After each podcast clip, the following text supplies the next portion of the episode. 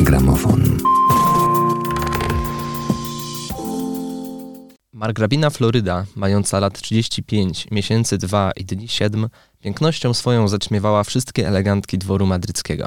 Cóż więc nie dostawało margrabinie, żeby być wytworem przyrodzenia i władczynią wszystkich serc bez wyjątku? Jedna rzecz tylko, ale nader ważna. Niestety, nie miała zębów. Jej prześliczne usta wykrajane w kształcie serca, ile razy się otwierały, objawiały przed wzrokiem widzów czeluście, próżnią, w której zaledwo spostrzegać się dawały szczątki zębów strupieszałych, barwy czekoladowej. Tak rozpoczyna się nowela Henryka Żywuckiego Dentysta, w swoim czasie podawana jako jedna z wzorcowych realizacji swojego gatunku.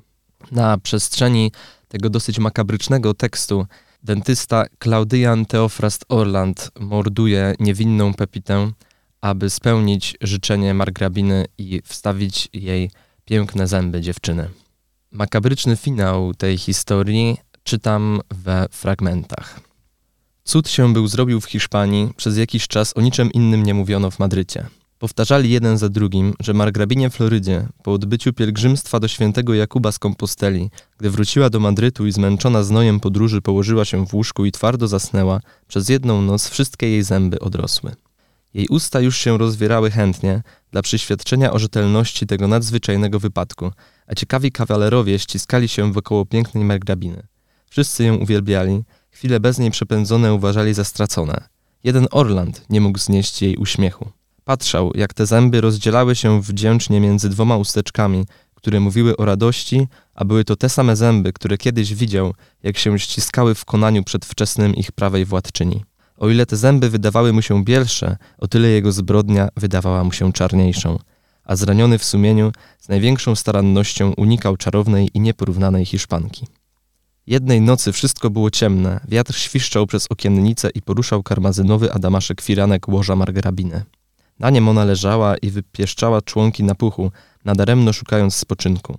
Spać nie mogła, a tylko błąkała w swój wzrok niespokojny na migającą się lampę i zegar alabastrowy stojący na kominie.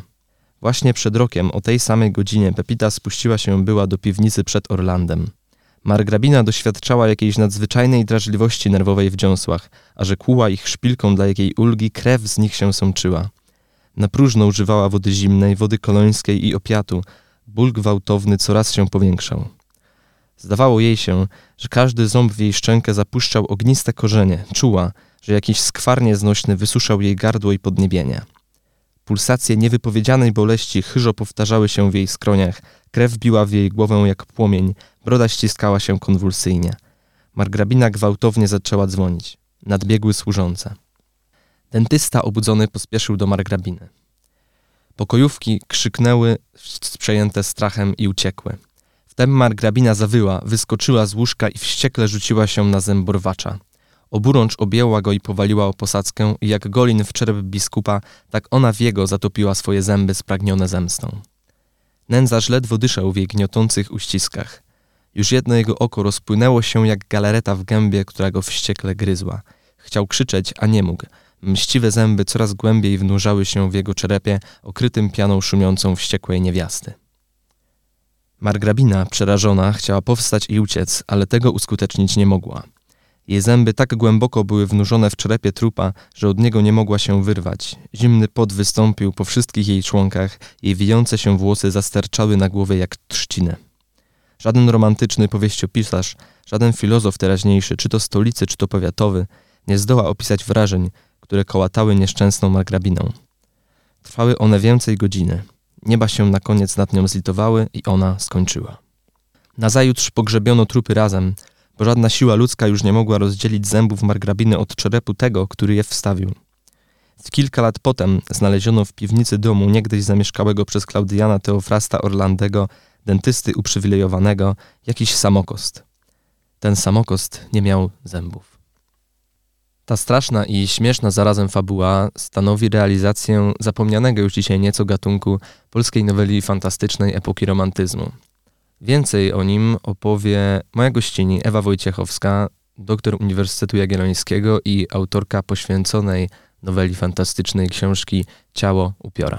Dzień dobry, cześć. I właśnie tą tytułową y, cielesnością upiora y, ją chciałbym uczynić jakimś takim punktem wyjścia, bo ona się odnosi do treści twojej książki na, na paru poziomach. E, w tym na pewno na poziomie metodologicznym, gdzie jakby ta cielesność, materialność upioryzmu i fantastyczności jest czymś, co w tej książce gdzieś tam tropisz. Mnie przede wszystkim w tym tytule zależało na tym, żeby podkreślić fakt, że te upiory nam się często w takiej pobieżnych skojarzeniach kojarzą z czymś niematerialnym, z czymś takim bardzo e, niedotykalnym, spektralnym, ale często też jesteśmy przyzwyczajeni, szczególnie jako historycy literatury, do takiej wykładni metaforycznej czy alegorycznej. To znaczy, że szukamy od razu w upiorach jakiejś metafory ludzkiego losu, ludzkiej podwójności, wewnętrznego pęknięcia, myślę, że tutaj jest też kwestia pewnego, pewnej tradycji odczytywania na przykład tych figur upiorycznych za na przykład za Marią Janion.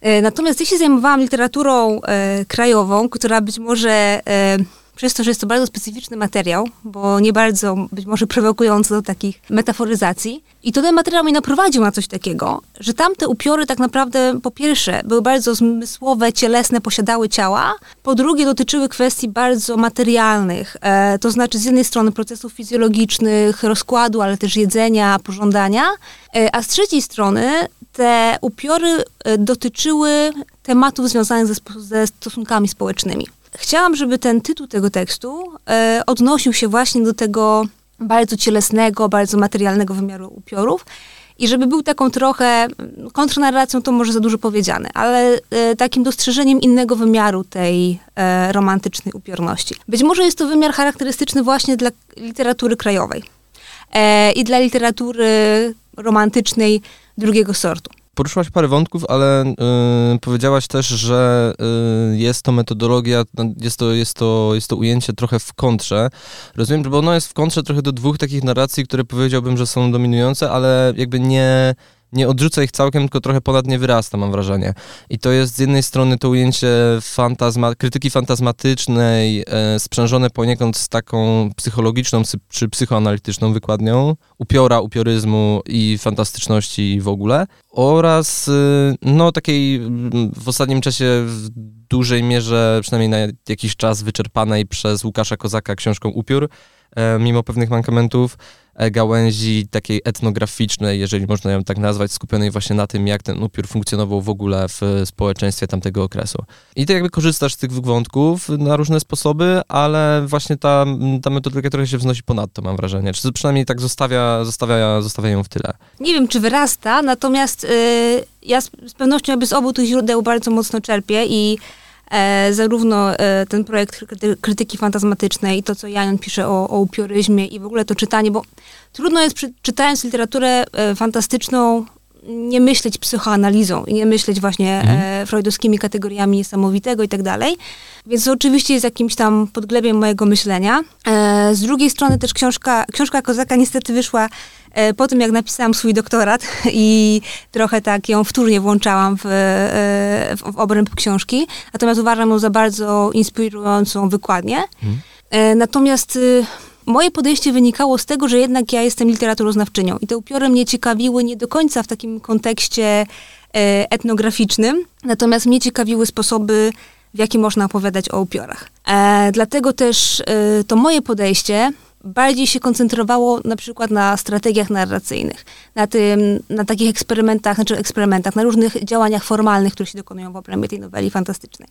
E, dlatego, że teksty, o których ja piszę, bardzo często są e, osądzane czy krytykowane za wtórność, tak? To znaczy Dziekoński, który jest y, największym y, polskim pisarzem fantastycznym, y, romantycznym, no jest uważany tak naprawdę bardzo często za epigona Hoffmana, tak? który hmm. powtarza najczęściej jego motywy, powtarza jego tematy.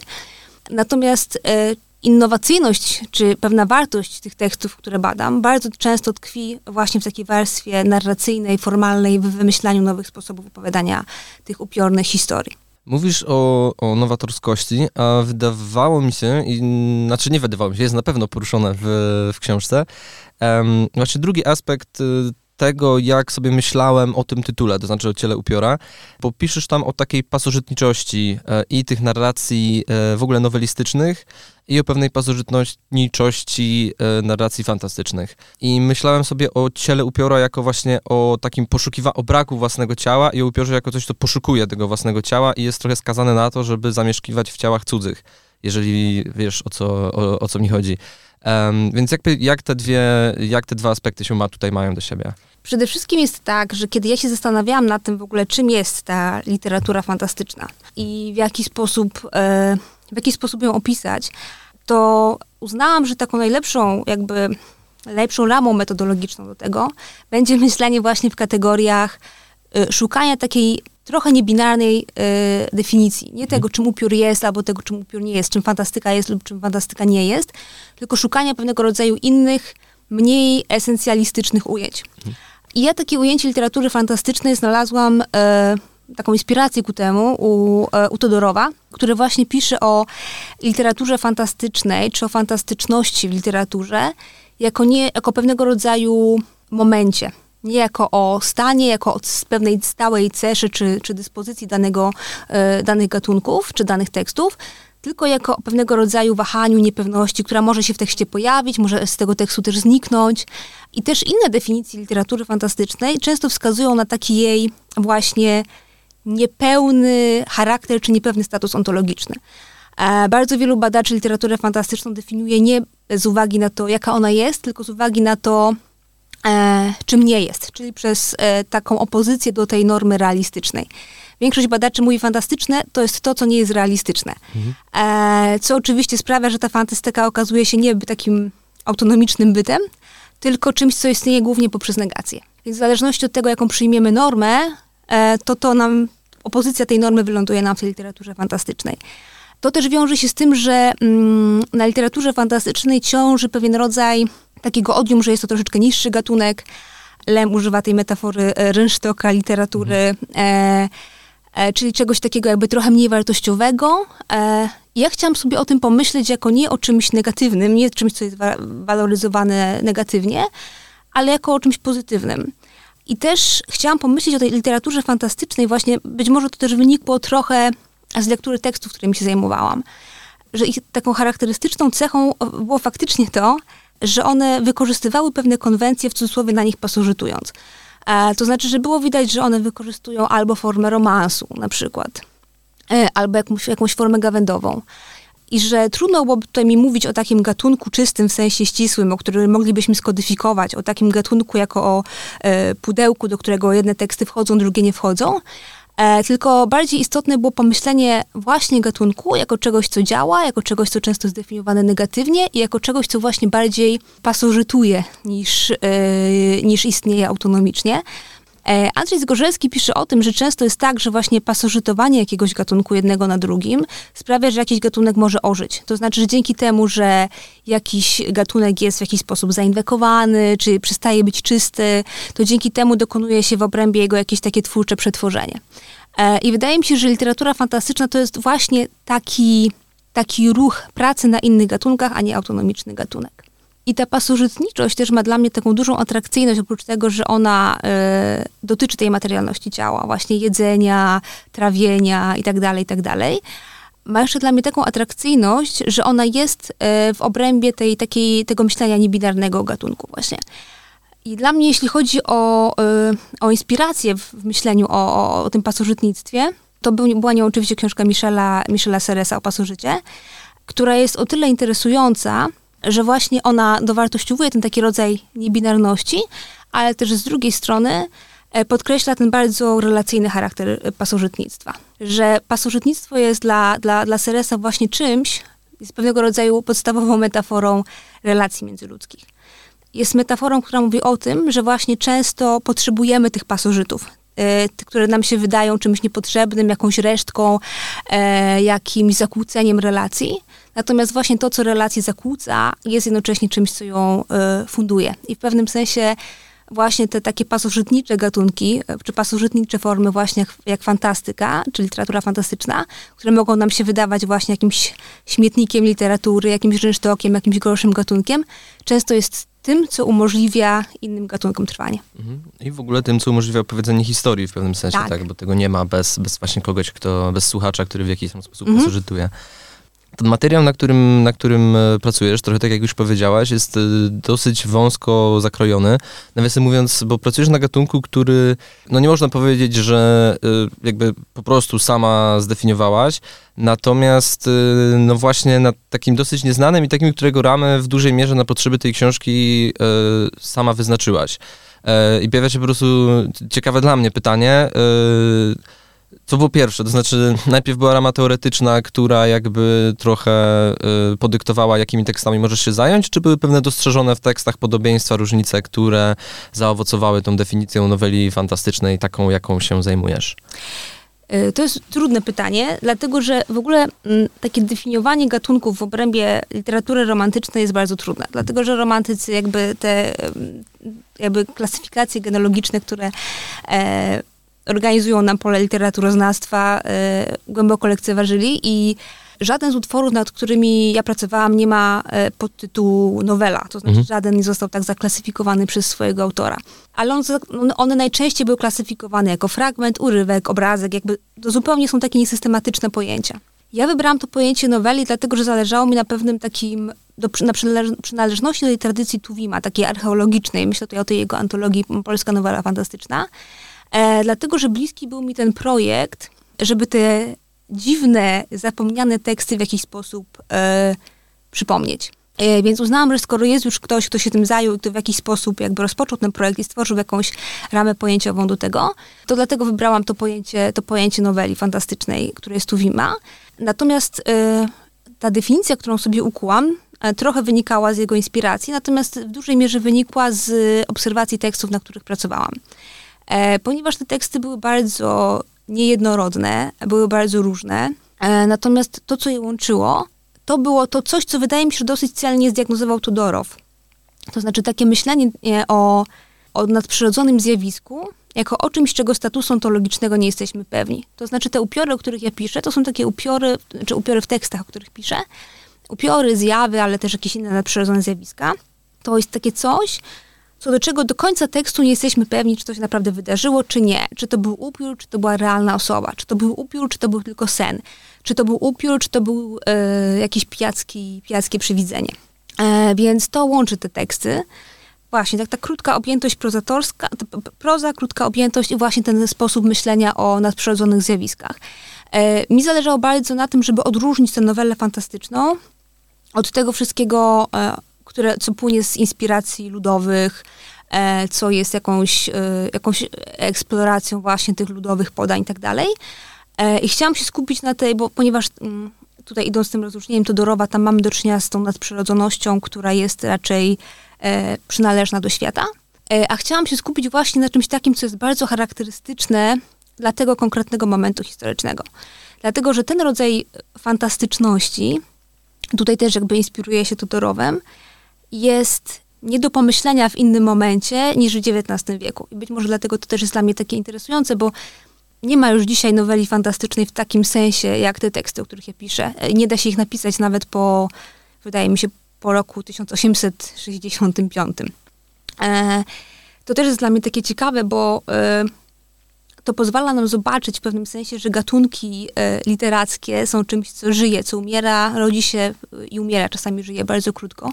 I być może dlatego tak mi się podoba ta pasożytnicza metafora, bo ona się też odnosi do pewnej takiej biologiczności mhm. funkcjonowania jakiegoś organizmu. Natomiast właśnie to jest interesujące, że te, że te teksty, które omawiam, mimo tego, że one są stosunkowo z, z krótkiego okresu i są dosyć y, różnorodne, to właśnie łączy je bardzo podobna idea, która dotyczy powiedziałabym, ontologii upiora. E, właśnie jako czegoś takiego, czego nie do końca możemy być pewni. A z drugiej strony jest to coś, czy ktoś, co wciąż bardzo, ma bardzo silny ten cielesny, cielesny komponent. Więc jednocześnie jest taki nieuchwytny, a z drugiej strony jest bardzo konkretny i bardzo zmysłowy.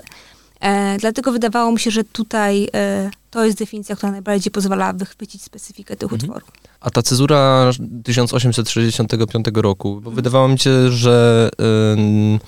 Dużym problemem jest późniejsza jakby, no już takie pojawienie się ujęć e, takich protopsychoanalitycznych, które mhm. prowadzą się rzeczy do racjonalizacji pewnych procesów i mhm. ten jakby pierwiastek fantastyczności e, jest z nich stopniowo gdzieś tam wybierany. Mhm. E, są jakieś inne przeszkody, które kładą taką twardą granicę? Wydaje mi się, że przede wszystkim takie wyczerpanie konwencji. To znaczy, ona też robi się mm, przewidywalna i nudna. To też jest takie ciekawe, obserwujemy to w historii literatury, że po prostu są gatunki, które przeżywają boom i potem bardzo szybko się, nie wiem, eksploatują. A więc z jednej strony jest coś takiego, że tak jak mówisz, pewna wizja antropologiczna, która za tym stoi, to, co jest związane właśnie z nadejściem tego prepsychoanalizy, tego, że coraz częściej właśnie też e, ze strony lekarzy pojawiają się takie dosyć metodyczne, racjonalizujące wyjaśnienia, e, dlaczego człowiek nie może widzieć upiora. E, to jest jedna rzecz, ale z drugiej strony myślę, że jest też takie wyjałowienie konwencji jako takiej. Też taki przesyt, też tak. I myślę, że tak mhm. po prostu. Czyli materiał twojej książki jest dość mocno ograniczony tą cezurą czasową, to znaczy materiał, którym się zajmujesz w swojej książce.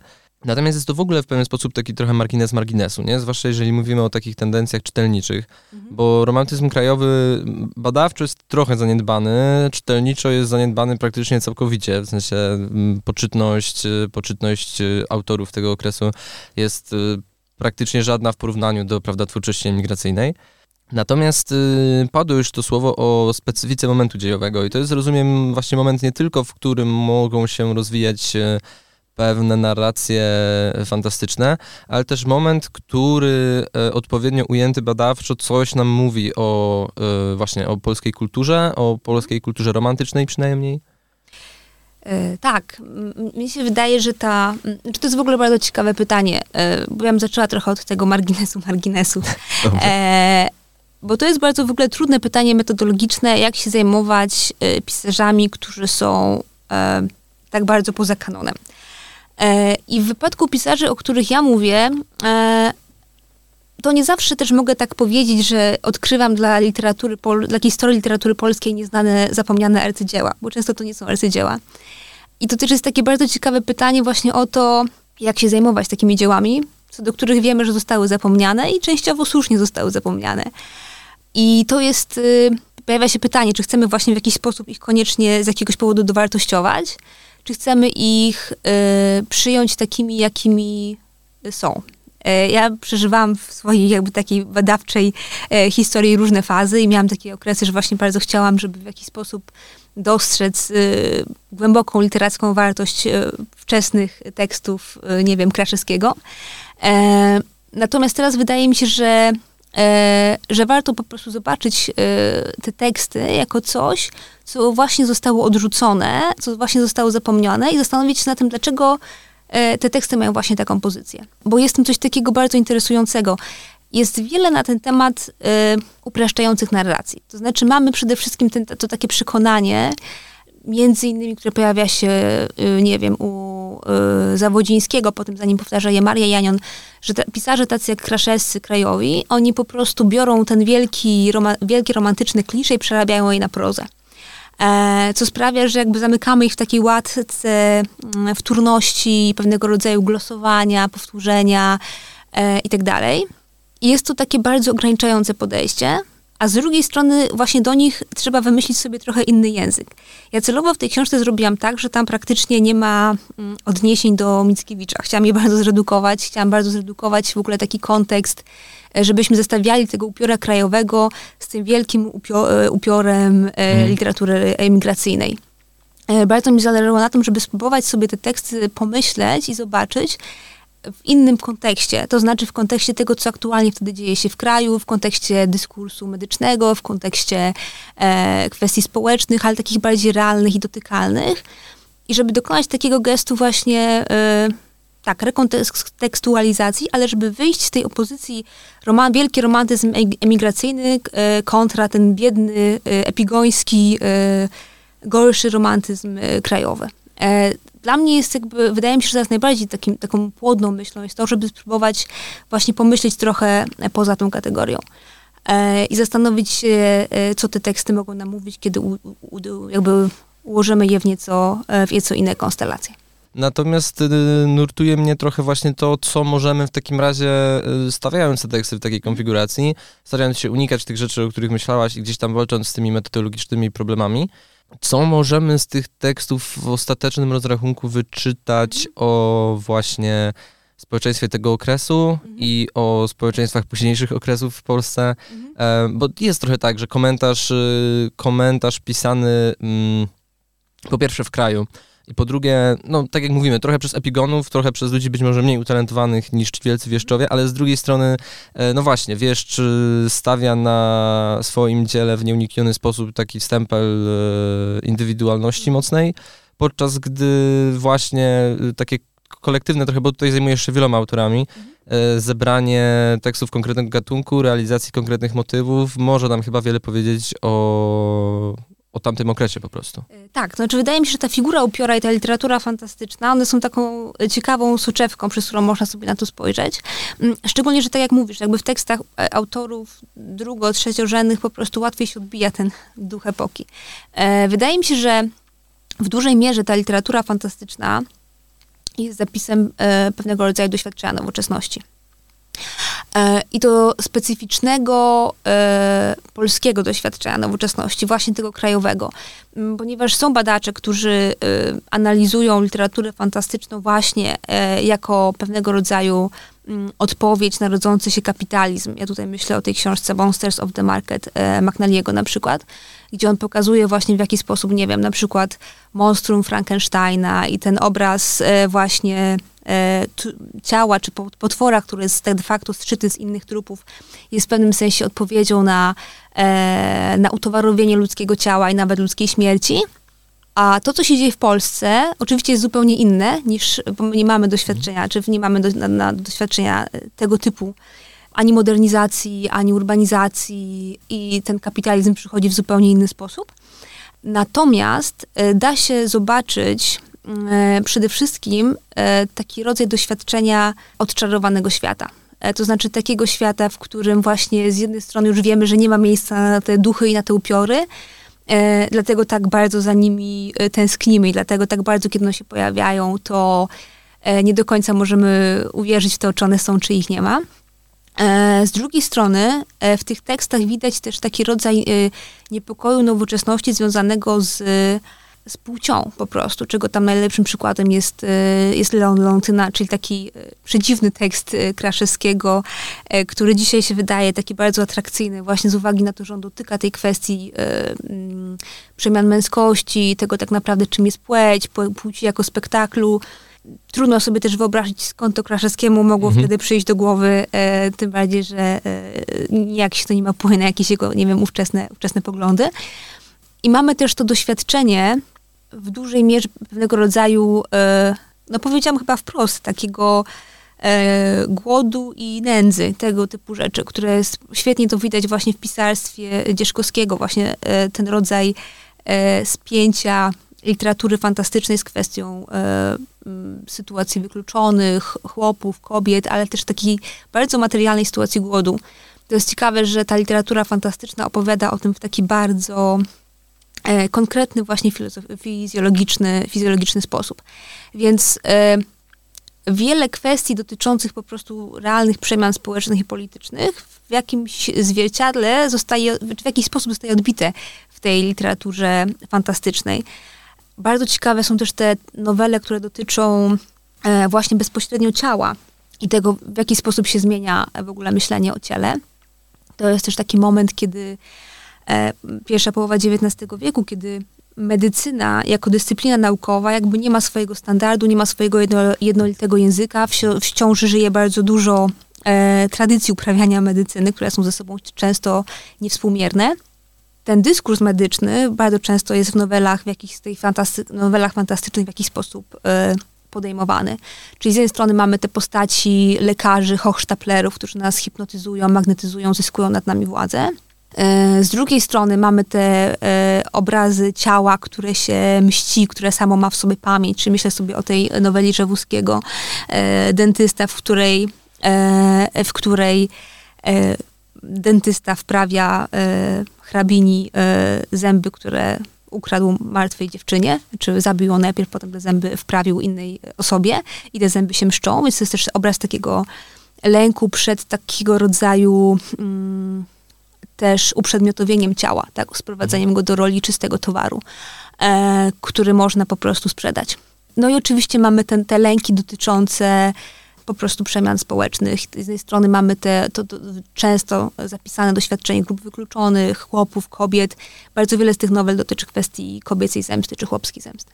Fantastyczność, tak samo jak, e, albo podobnie jak e, między innymi chociażby Ironia, który, do której mhm. zresztą gdzieś tam ją porównujesz w książce, jest też po prostu językiem trochę buntu, prawda, czy niezgody który jakby właśnie szukania, szukania wyrazu, no właśnie oporu wobec pewnych przemian, ale też wobec zastanego, wobec, wobec zastanego stanu rzeczy. E, jest to język, co wydaje mi się tutaj trochę ciekawe, uniwersalny, bo e, powiedzieliśmy dużo o tym, co jest specyficzne i w tym ujęciu w twojej książce i co jest specyficzne dla polskiej noweli fantastycznej. Natomiast zastanawia mnie ta fantastyczność jako właśnie coś, co można E, bezpośrednio odnieść do, do tekstów literatur e, innych krajów, tak? Do, do literatury, odniosłaś do, e, do, do literatury brytyjskiej. No właśnie, i myślę sobie o tym, czy nie jest badanie właśnie tej literatury sposobem na wyjście trochę z tego impasu badania literatury tej emigracyjnej, która jednocześnie, oprócz tego, że jest emigracyjna, to bardzo jest zaangażowana w ten e, paradygmat narodowo-wyzwoleńczy, który, który no jest, jest w oczywisty sposób dominujący, e, co nas oddziela właśnie od doświadczenia tych innych literatur. E, natomiast y, ta wczesna, właśnie powstająca w tym okresie, o którym piszesz, nowela fantastyczna, wydaje mi się czymś, co jest po prostu reakcją na rodzącą się nowoczesność, a to jest z kolei doświadczenie w zasadzie uniwersalne, jeśli mówimy o literaturach europejskich. I tak i nie, bo y, jasne, że jest to doświadczenie uniwersalne i oczywiście y, da się tutaj pomiędzy tekstami, które ja badam, e, robić e, pomosty, czy patrzeć na to komparatystycznie, na przykład w stosunku do tego, co, się, jak, co pisze Hoffman, nie? Mhm. Bo on byłby tutaj takim najbliższym i najbardziej sensownym kontekstem. Tak jak to zresztą świetnie opisuje Rutkowska w swojej książce właśnie o polskiej recepcji mm. Hoffmana. Natomiast z drugiej strony właśnie to, co mnie tak bardzo ciekawi, to jest to, że w dalszym ciągu mm, jest to doświadczenie nowoczesności e, prowincjonalnej, nie? E, to znaczy, że my nie mamy do czynienia z doświadczeniem wielkich miast, e, że mamy tutaj do czynienia wciąż z takim bardzo ciekawym spięciem, że ten świat, w którym pojawiają się ci bohaterowie, jest światem szlacheckim, jest światem często postfeudalnym. Tam są takie jakby przedziwne układy z dzisiejszej perspektywy, jeśli na to patrzymy, że mamy do czynienia z e, akcją, która dzieje się teoretycznie w mieście, ale tam w dalszym ciągu utrzymują się takie feudalne, feudalne układy. Nie mamy za bardzo w tych e, nowelach pokazanego proletariatu, tak? Nie mamy tam tego doświadczenia E, tego doświadczenia właśnie fabryki e, i takiej, i takiej e, silnej, silnej urbanizacji. Natomiast przede wszystkim myślę, że widać to, co jest ciekawe, to jest ta praca na różnego rodzaju formach mm, tej gawędy szlacheckiej i pewnego rodzaju takiej tęsknoty za, za tą za tym utraconym światem. Bo ewidentnie jest w tej noweli fantastycznej czy ewidentnie. W wielu przypadkach tam widać ten taki rys też e, melancholiny, taki rodzaj e, tęsknoty za tym światem, który był zaczarowany i za tym światem, w którym właśnie mogły, mogliśmy mieć e, z naszymi zmarłymi większą, większą łączność, gdzie mogliśmy liczyć na obecność jakichś opiekuńczych bóstw. Natomiast w tych tekstach pojawiająca się nowoczesność, pojawiająca się alienacja, przede wszystkim to jest taki rodzaj właśnie rozumu instrumentalnego. To jest chyba coś, o co tam e, e, chodzi najbardziej. On, on jest bardzo często właśnie reprezentowany przez mm, tę, e, ten dyskurs medyczny, przez to ciało, przez ten dyskurs medyczny, który chce ludzkie ciało właśnie pokawałkować, rozkłożyć na części pierwsze, zobaczyć w nim po prostu sumę mm, ścięgien, mięśni, kości. I, i to jest podstawowy jakby tutaj ten wróg, przed którym mhm. ta nowela się usiłuje, usiłuje obronić zarówno twoja książka, jak i mam nadzieję takie nasze pobieżne omówienie różnych wątków w tej rozmowie raczej udowadnia, że ta właśnie realizowana w obrębie romantyzmu krajowego literatura fantastyczna jest czymś wartym badania i namysłu, ale wciąż zastanawiam się, czy jest czymś wartym czytania. To znaczy, yy, wiemy, że popularność czytelnicza jest w zasadzie żadna, E, natomiast nie jest tak, że ludzi nie interesuje jako czytelników e, czytanie literatury tego okresu. Nie jest tak, że nie interesuje ich ten sztafaż gotycki, czy też sztafaż literatury grozy tamtego okresu. W związku z tym, czy jest jakiś potencjał tego, żeby czytanie Poego zamienić na Dziekońskiego. To, to nie jest pewnie najbliższy odpowiednik, ale pierwsze nazwisko z twojej książki, które mi przyszło do głowy. E, czy to jednak jest po prostu tak, że ta nasza literatura tego okresu i tego typu jest faktycznie nędzniejsza, czy rozwiązanie jest jakby jeszcze inne?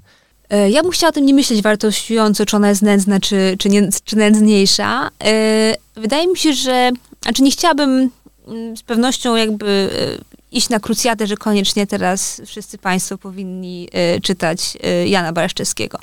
E, natomiast, bo wydaje mi się, że to jest bardzo ważne, żebyśmy też zrozumieli te teksty jako gatunek, który z pewnego powodu umarł, który był przez pewien moment atrakcyjny i potem stał się nieatrakcyjny.